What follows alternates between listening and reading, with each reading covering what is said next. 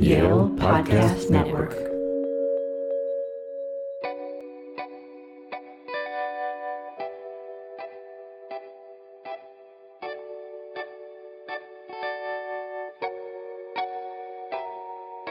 Welcome to the other side, a faith-based think tank in podcast form. I'm Evan, and I'm here once again, with my wonderful host, co-host, Erin. Hello, everyone. Faith, cake, and the First Amendment is the theme of our podcast today. Now, in late June of this year, the Supreme Court will decide a case that defines the extent of freedom of religion, and what exactly qualifies as discrimination in the Masterpiece Cake Shop versus Colorado Civil Rights Commission. In 2012, Colorado baker Jack Phillips declined to create a wedding cake for a same-sex couple, David Mullins and Charlie Craig. The couple sued him, and now the case will be decided in the Supreme Court.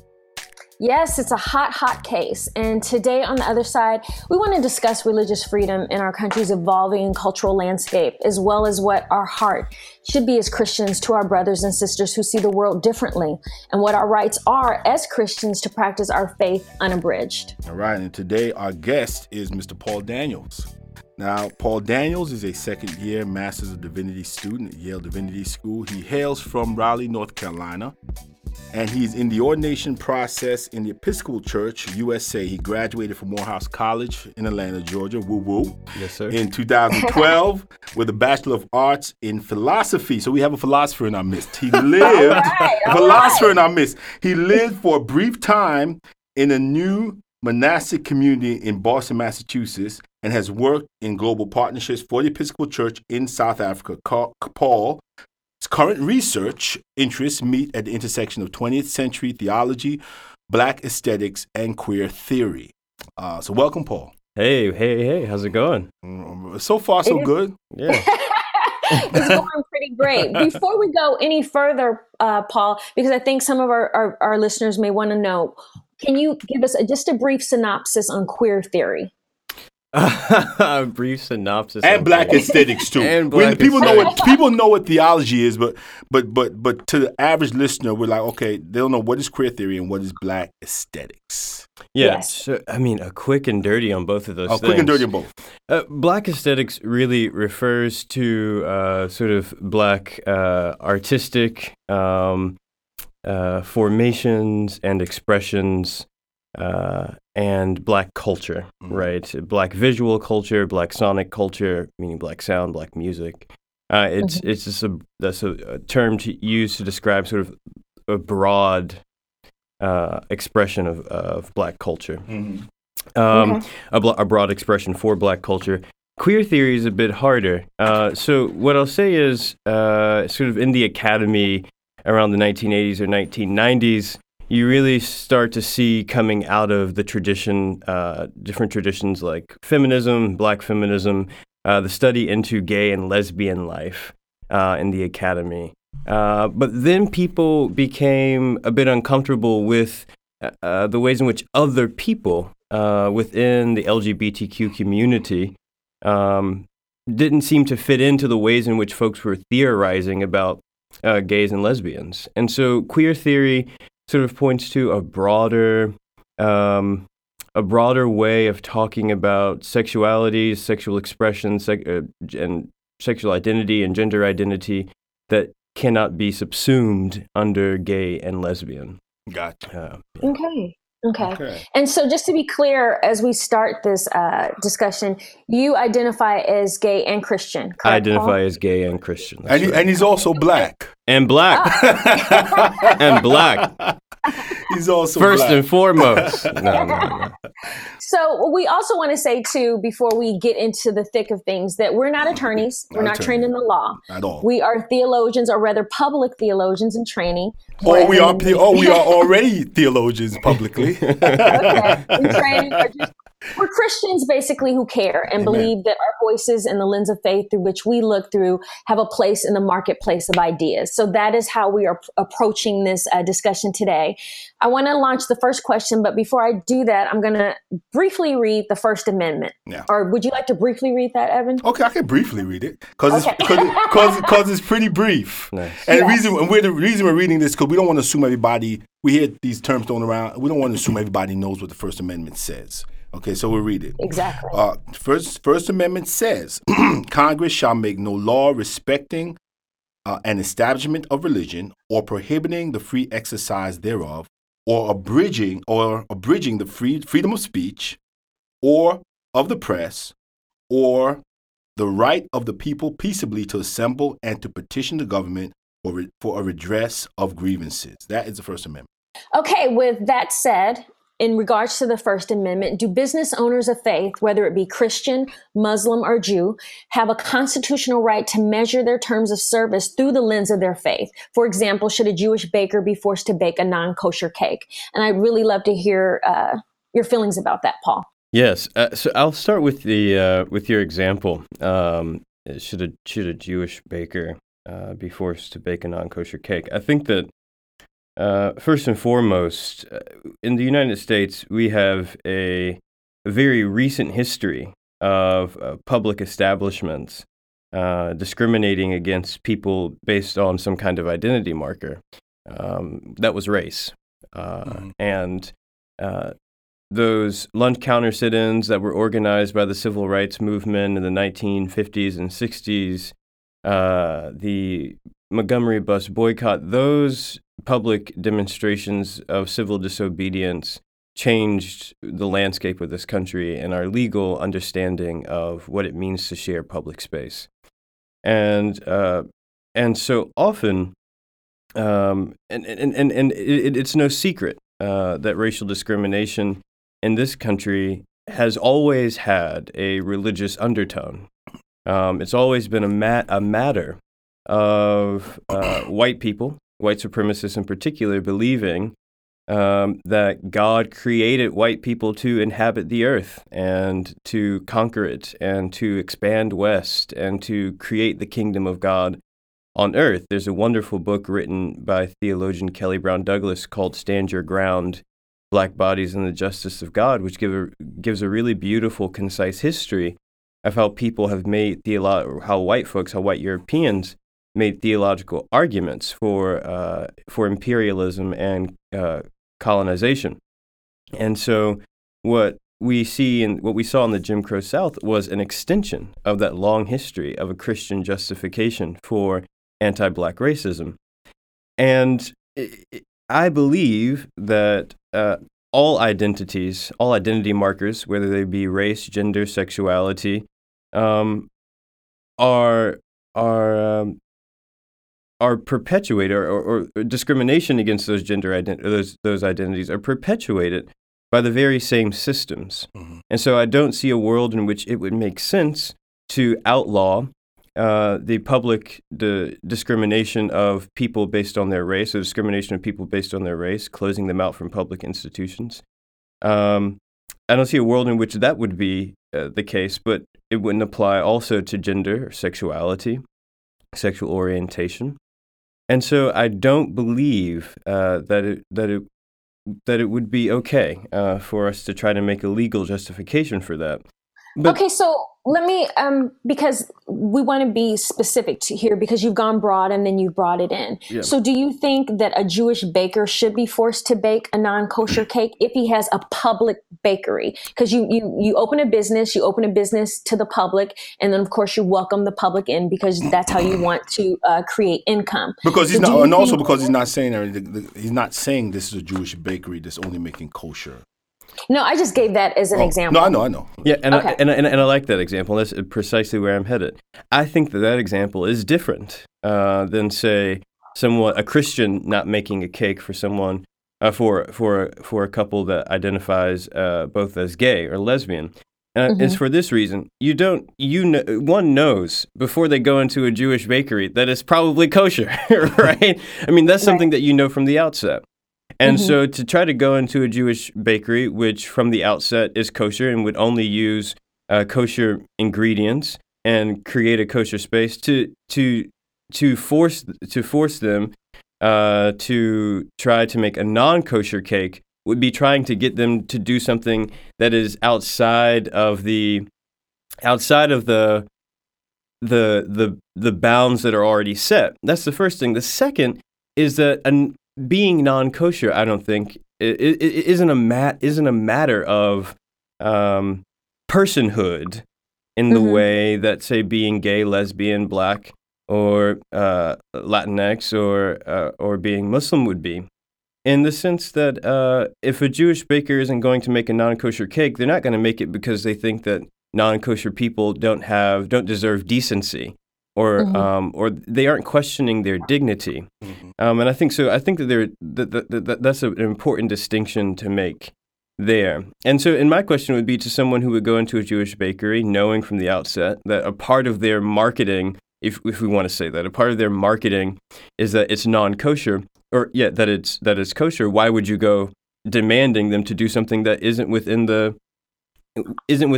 seemingly legal bounds of their promoting a kosher space and a kosher business? And I understand that, and I want to speak to two things, and then I'm gonna let Evan speak because I know he's like. No, I'm listening right now. No, I'm listening. I'm just. Yeah. Okay, so because the baker is not here.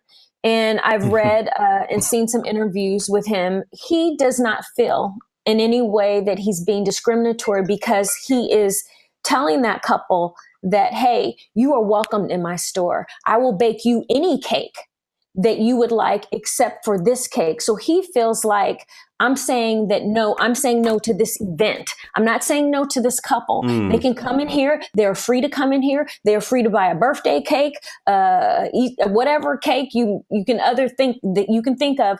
But because of my faith, am saying that I cannot make a cake for this event, which to me puts it more in line with the Jewish baker. Now, there is something that we can do or come up with perhaps where we say that Christian bakers who feel that way can label their shop, this is a Christian bakery. So when you go in there, you understand it's going to be operating under the constraints of the Christian faith. Let me say something about that, though. I'm going to come back to that. Go ahead, finish. Yes, yes.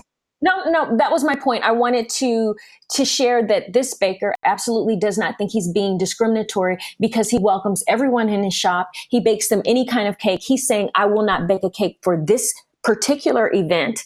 And that should we, as a result of that, as Christians who want to practice their faith in that way, then label our public businesses as Christian businesses, thereby letting the public know that we operate under the constraints of this Christian faith. Let me say something to this, and Paul, this just to add a little bit more to it.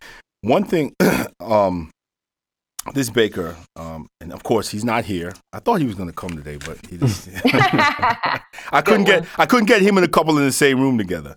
But one thing I'm learning is, a lot of people kind of shape and form what their theology is and their Christian theology is differently, So these one of the interesting things about this case to me was that, and I actually don't agree with it. And maybe I don't know if you do, I don't know if Erin does. Maybe you can help me see why is connecting sort of that freedom of his sort of freedom of expression of religion per se to like discrimination somehow in this case, because number one, He could label himself as a Christian bakery, but what kind of Christian bakery is he? Is he sort of is he Pentecostal tradition? That's right. Is he, Episcopal? And then even amongst Episcopals, there's division. That's even right. Is he a PCA sort of theological? Is he PCUSA? And so in any one of those different traditions, some won't bake the cake and some will, and it won't be a problem. And so this couple came to him, and Erin and I talked about this a little bit.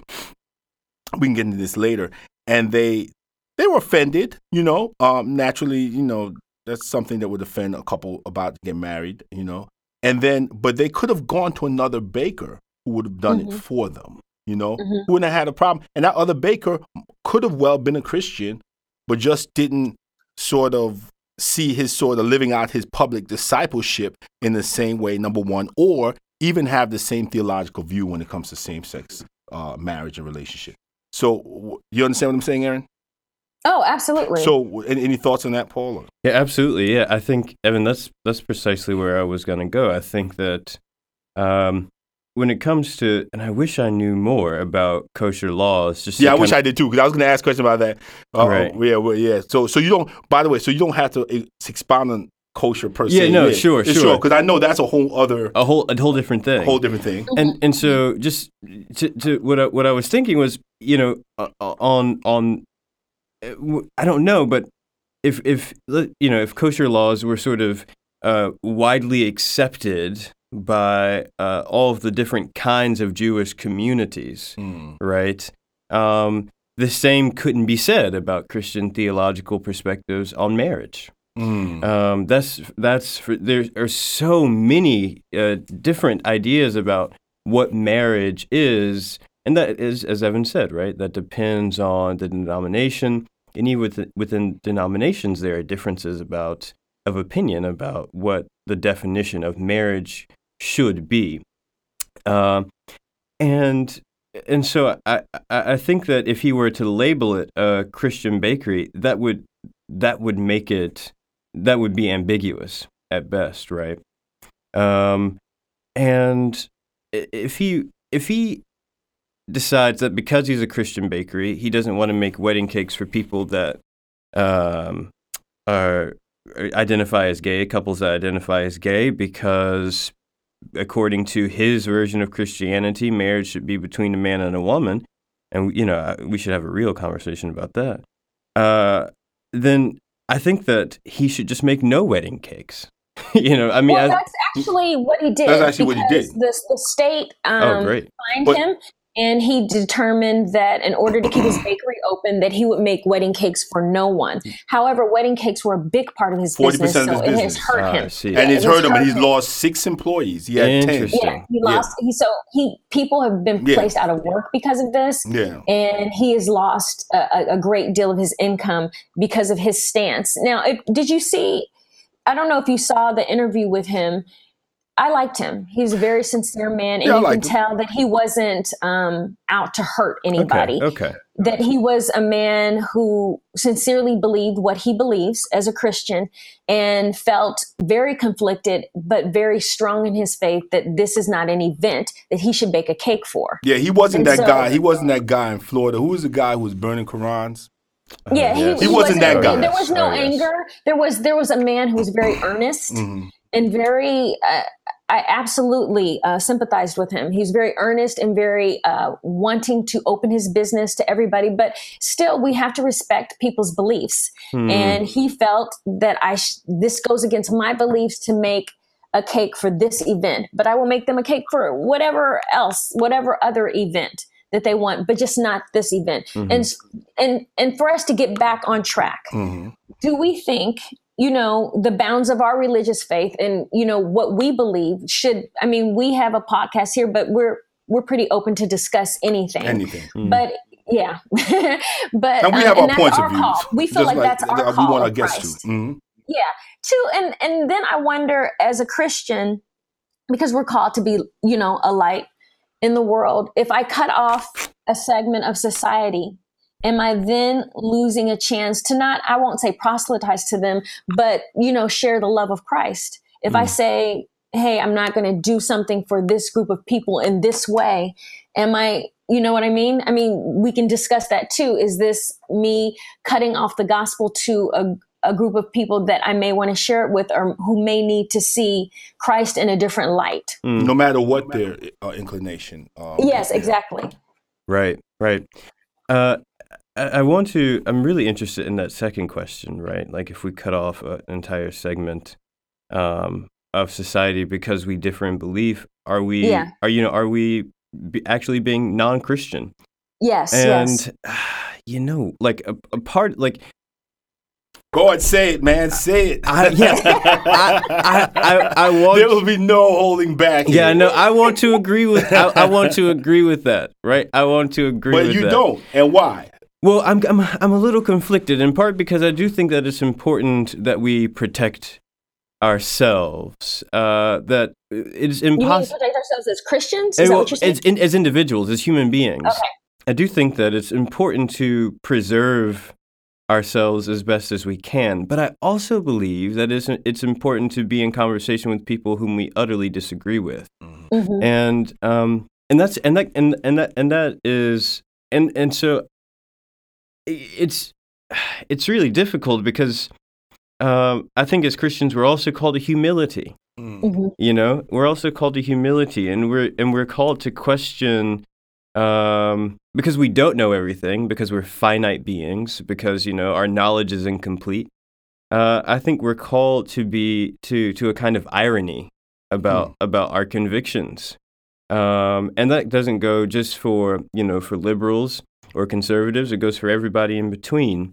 Because if we can agree on the basic terms that we believe that God sent his only son into the world, not to condemn the world, but to save it, right? That Christ has come to show us something about our humanity, about how we can be more human and more compassionate and more tenderhearted and more loving, mm-hmm. then that's something that we have to risk practicing. Mm-hmm. And that goes for all of us. And that's kind of how I wanna think about this thing. Unfortunately, I find particularly with lots of conservative Christians that they aren't willing to be ironic about their beliefs, and they aren't willing to perhaps see that their convictions, although they hold them in a very deep way. When they begin to practice them in public space, they come up against a lot of other Christians' identities and beliefs and desires and needs. And that has to be, I think, considered, particularly because it's a lot of times those conservative beliefs, which are rooted in a long history, as I said, of American imperialism and colonialism and racism and misogyny and LGBTQ animus, and right, and hear my own political beliefs coming out. And it's fine. I would love to hear it. But I think that I find so often that it's in my communications with a lot of conservative Christians that they have a hard time being ironic about their beliefs or being humble about being open to the fact that they could be wrong about some things. Mm-hmm. And so yes, I believe that we have to respect one another. But there comes a point so often when respecting someone else's beliefs could mean your own detriment, and that's not something that I think we as Christians should be asking other Christians to do, or marginalized or traditionally minoritized people to do. I guess. I'm not fully understanding when you say to your own detriment. In this case, do you mean to the baker's own detriment or to the couple, to their own detriment? To the couple's own detriment. Okay. So then you're going to have people who are listening and saying, and they're going to say, well, Christ is the standard. Mm-hmm. Now, we can go back, like you said, and we're not here today to really decide. We're trying to decide the case. Right. To try and decide the case or to try and decide the gay lifestyle on a biblical worldview. Okay. But because, I mean, like you said, that's a deeper discussion and that's a whole nother podcast. Mm-hmm. But if people are saying they're Christians, they're listening and they say, well, my Bible says, because you know that people are, this is against the word of God. So I'm making a stand, not on my own humanity, but on the word, on what the word says. And so when we... You know, let's speak to that. Let's speak. What do you say to those people? Oh, I love this conversation. Okay, well, I'm glad. We're glad. I love that question. I love that because you know that was one of the points that the baker brought up, right? That was in the article on CNN. He said that he couldn't do it because God designed marriage to be between a man and a woman. Mm-hmm. And so often, right, like that is the conservative Christian sort of line. And then we also look at passages in the New Testament through the Apostle Paul, where there's seemingly some condemnation of same-sex relationships, right? And I don't want to get too much into the technicalities of how to read Scripture, right? But I do want to say that the argument that God designed marriage between a man and a woman based on, right, the Garden of Eden, Adam and Eve, is Adam and Eve, not Adam and Steve, right? Like that's the that's typically the line. That story of Adam and Eve, of the Garden of Eden, is not a proper like anthropological history, right? And what I mean by that is it wasn't written to tell us precisely the origins of humanity. And I think that we have to be very, very clear about that. When we look at the current scientific evidence or that attempts to postulate the origins of human history, we get a very different story than what is given to us in the story of Adam and Eve, in the story of the Garden of Eden. And I want to take seriously what scientists have discovered, right? And I don't think that what they've discovered makes the story of Adam and Eve any less significant, right? So instead of being a story of origin, of this is what God created, and therefore this is what we should be we should be men and women, and men should marry women, and they should propagate. Instead of it being a story about how we should be in our personal sexual relationships, I really think the story of Adam and Eve is a story about human sin and finitude, right? It's a story about the fact that as human beings, because we are finite, because we are incomplete, because we don't know everything, we are destined to commit some kind of sin. We are destined to do something that is wrong, something that is an affront to God. That's every single one of us. It's not a story about sexuality, sexual relationships, or procreation. It's a story about the fact that each and every one of us is mired in this drama in which we will commit sin. And if we hold that together with, say, and I'm getting this from theologian David Kelsey, which I think is he's a former Yale professor, and brilliant man. If we hold that story of sin together with Cain and Abel, we see a different story of sin, right? We see a story of sin in which sin is committed willingly and wittingly and knowingly. And so we have these two different kinds of sin, and we can say that one of them is more nefarious or wrong than the other. The first is just, that's just who we are. The second is we've planned it, right? We want it to do it. We want it to hurt someone. We want it to do something wrong to someone.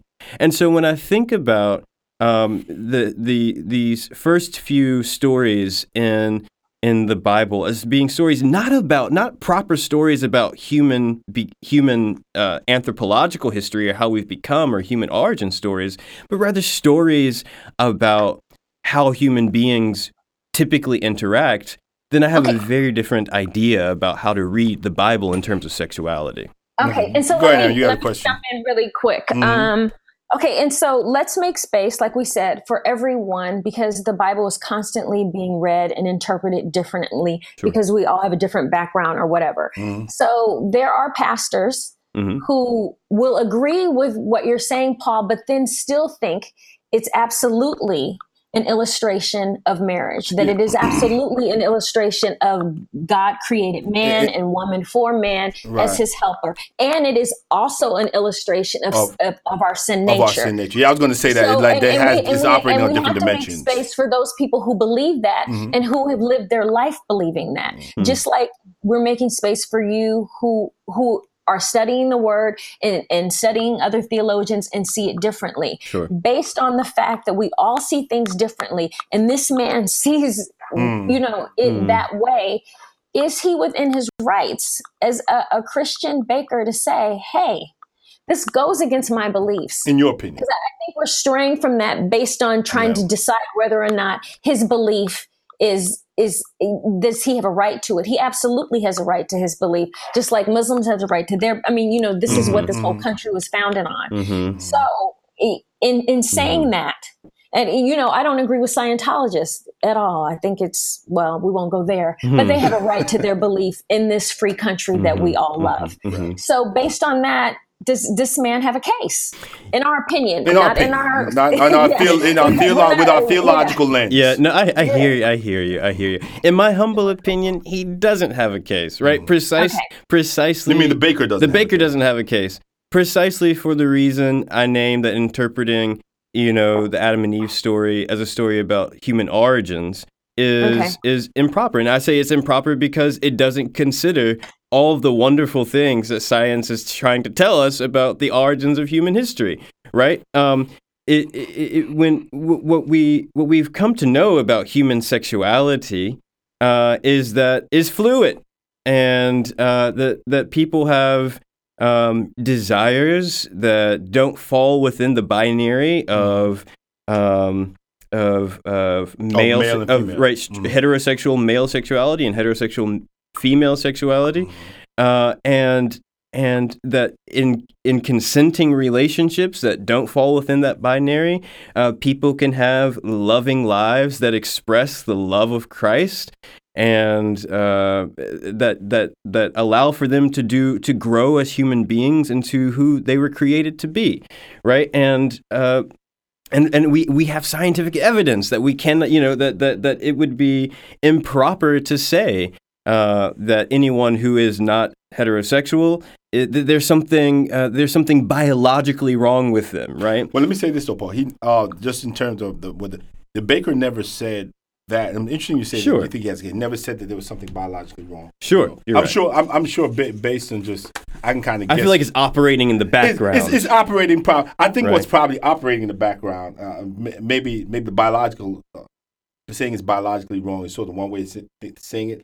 But probably what's operating in the background is kind of tied into sort of that anthropology you're talking about, and having a specific take on that anthropology that comes out of a specific doctrinal bent. That's right. That doctrinal bent, and admittedly, is more conservative Christian. Yeah. Admittedly, has been tainted with a large degree of Eurocentric worldview. Yes. You know, but there are those who are not, who have still sort of, especially in the Black church. Let's say, let's use a very conservative. Well, maybe I'm gonna take a little jump here. Yeah. But even though I don't come out of this tradition, maybe the Church of God in Christ. You know what I mean? Sure. They tend to be more conservative.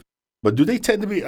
Let me not jump on that because I can't speak about them. I can't speak about them, and I don't want any Kojic people sending me emails coming through your neck. Send me emails, but I hear what you're saying, man. I think that but I do. I'm not sure if the baker doesn't have a case. You know, I look at. Well, he absolutely has a case because it's at the Supreme Court. No, but I mean, he has a case. But I'm saying like case that he can win. That's what you're trying to say, right? Yeah. So the word on the street is he could very possibly win. Okay, all right. So you're saying he doesn't have a case, although based on my own opinion, he has a case. Right. I actually think he can actually win. Yes, because like I said, I'm not an attorney. Yes, I'm not the son of an attorney. I haven't been trained as an attorney. yes. Right. So let me just put that out there. But I'm looking at the fact that I've seen that connection. The whole discussion here really. Is sort of where do we draw the line when it comes to religious freedom? That's right. And not even so much doctrinal, like I said with him. It's a doctrinal thing with him. That's what it is. I don't get that it's hate speech coming from the guy, but it's some doctrinal bent that he has that he really really believes in fervently. Allowed him to make this decision. The young couple and allowed him to suffer under this. He is suffering for his faith. If I'm walking into a place with my wife or my wife to be, and somebody said, "Well, we ain't gonna vacate for y'all because whatever." Maybe not because you're bald. Because I'm bald and she's 20 pounds heavier than she should be. I don't know. That's discrimination. That's absolutely to me discrimination, and that's what's being tied here. But when you say that this is my belief, I back it up in a Bible, and there's a bunch of people who believe as he believes. That I believe that this man is sincere, that he truly believes this based on his faith, and he is not discriminating against these men. He's deciding, I don't want to create a cake for this event. Now, as Christians, is that the best move for us to make? You know what I mean? And you're talking about in an economical sense? In a calling sense, too. And I want to say this, too, because you and I discussed this, Paul, beforehand, mm-hmm. because I believe that you kind of touched on this. And in our grandparents' day, women were not allowed to be pastors. Right. Now we have, it was unheard of. It was frowned upon dramatically. Divorce was shameful and virtually unheard of. Women wearing pants to church was frowned upon. All of these things have changed as we have evolved. Now, back in the day, Christians would stand on the word and say that women, they would go to scripture and show you why women weren't supposed to be pastors. Mm-hmm. Now we have Joyce Myers, a bunch of different female pastors, powerful women of God. And so I do wonder mm-hmm. in our Christianity, if there's a bit of hypocrisy. Are we going to now evolve 20 years from now and say, well, it's okay to bake a cake for a same-sex marriage? I mean, you know, I'm just, this is a valid question about where we're going with this. And is it lawful? Are we as Christians tearing down the things of God to fit the world, or are we truly evolving in thought and practice? Becoming more like Christ. So in terms of, and so very quickly, back to the point of, does he have a case? Sure, okay. He has a case. He has a case on the grounds that the United States government cannot constitute right belief mm-hmm. in terms mm-hmm. of religion, right? Okay. And sure, they shouldn't be. The U.S. shouldn't be able to constitute right belief in terms of religion. But because of that, though, he's now able to do something that I think is discriminatory, right? And I would say that just because a lot of people agree with him doesn't necessarily mean that his belief is correct, right? A lot of people agreed, for example, that slavery was okay, right? And segregation and Jim Crow. And just because 50 years ago, you know, we found less women in ministry, and now we find more women in ministry, doesn't somehow, I don't believe, mean that we are compromising our religious beliefs, in part because 50 years ago, the decision that women shouldn't be in ministry, which people said was based on the Bible, was also based on ideas about women and the female body mm-hmm. and women's minds that were not mm-hmm. supported, didn't need to be supported by biblical texts. They were just a part of the sort of cultural sort of ridiculousness about what we believed about women's incapacity to do anything worthy of being recognized. Mm-hmm. And so I do think that that sometimes culture is ahead of the church. I think often culture is ahead of the church, the churches. And I think that the church, if it is to be truly and deeply involved in propagating the gospel of Christ, which I believe is the gospel of love and liberation and possibility, that it has to itself, the church, be ironic about the fact that it does not know everything. It's funny, you're going right back to it. I wanted you before we closed out, unless you have another question, Erin.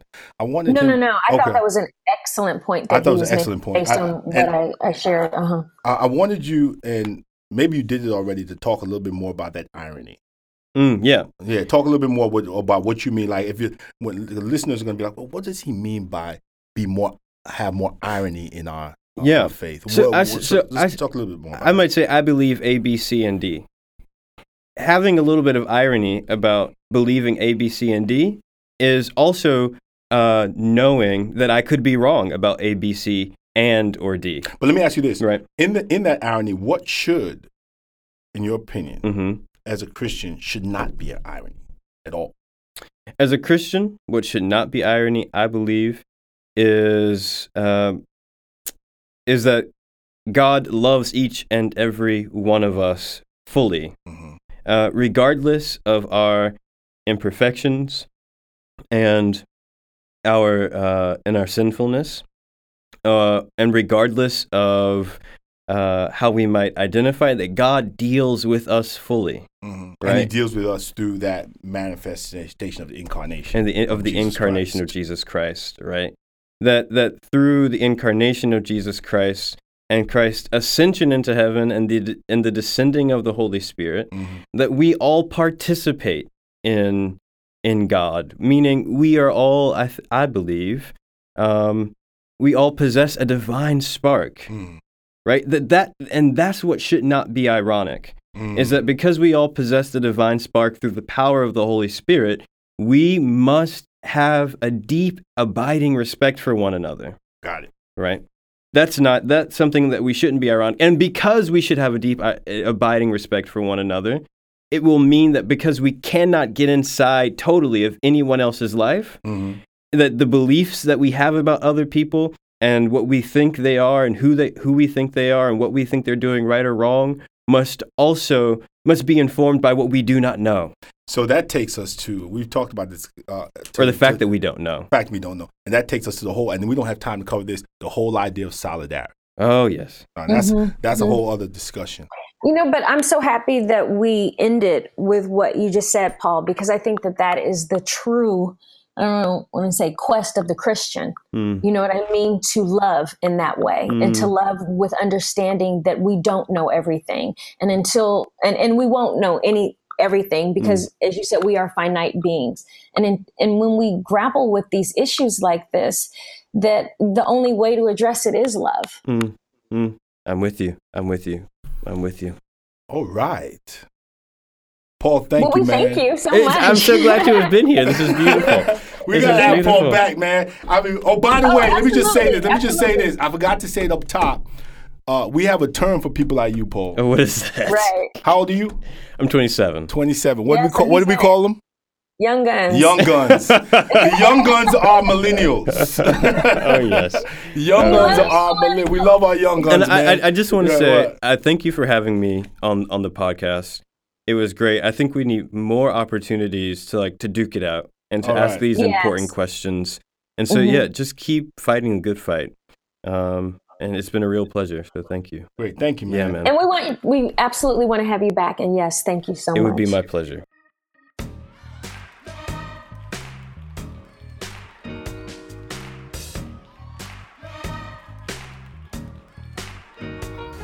Thank you for joining us on the other side for our discussion on religious freedom. I'm Erin Sands, and I want to welcome you to the Amen Corner. When I was young in the faith, I thought I knew everything. Faith and life were black and white with no shades of gray. I was, to put it bluntly, religious. My faith came with very little grace and even less room for compassion and understanding.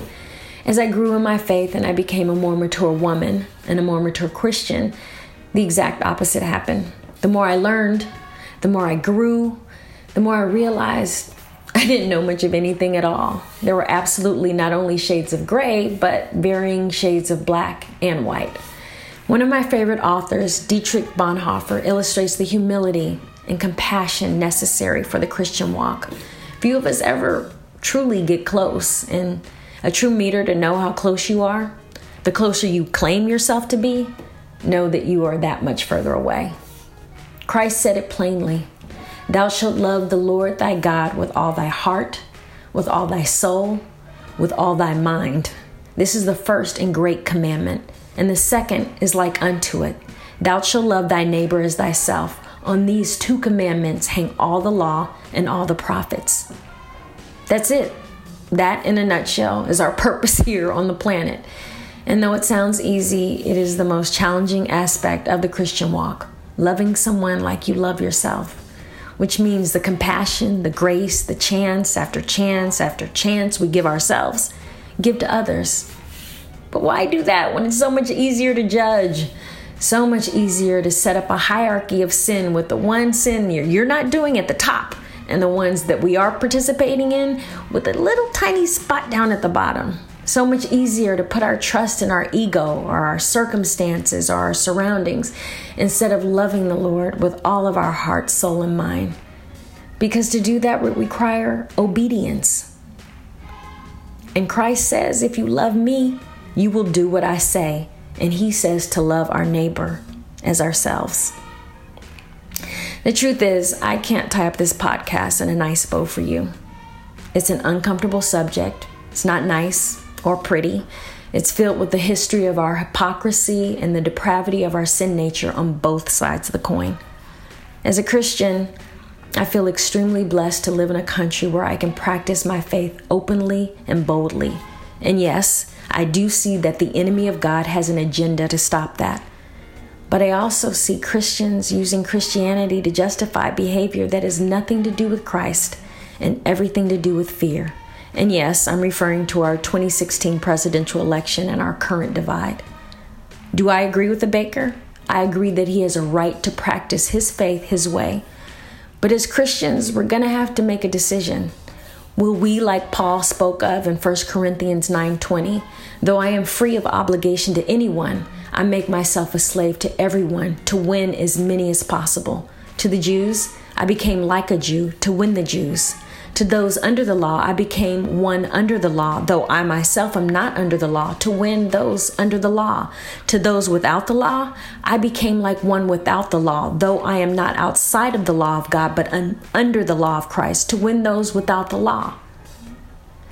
So who are we willing to befriend and accept to win over to Christ?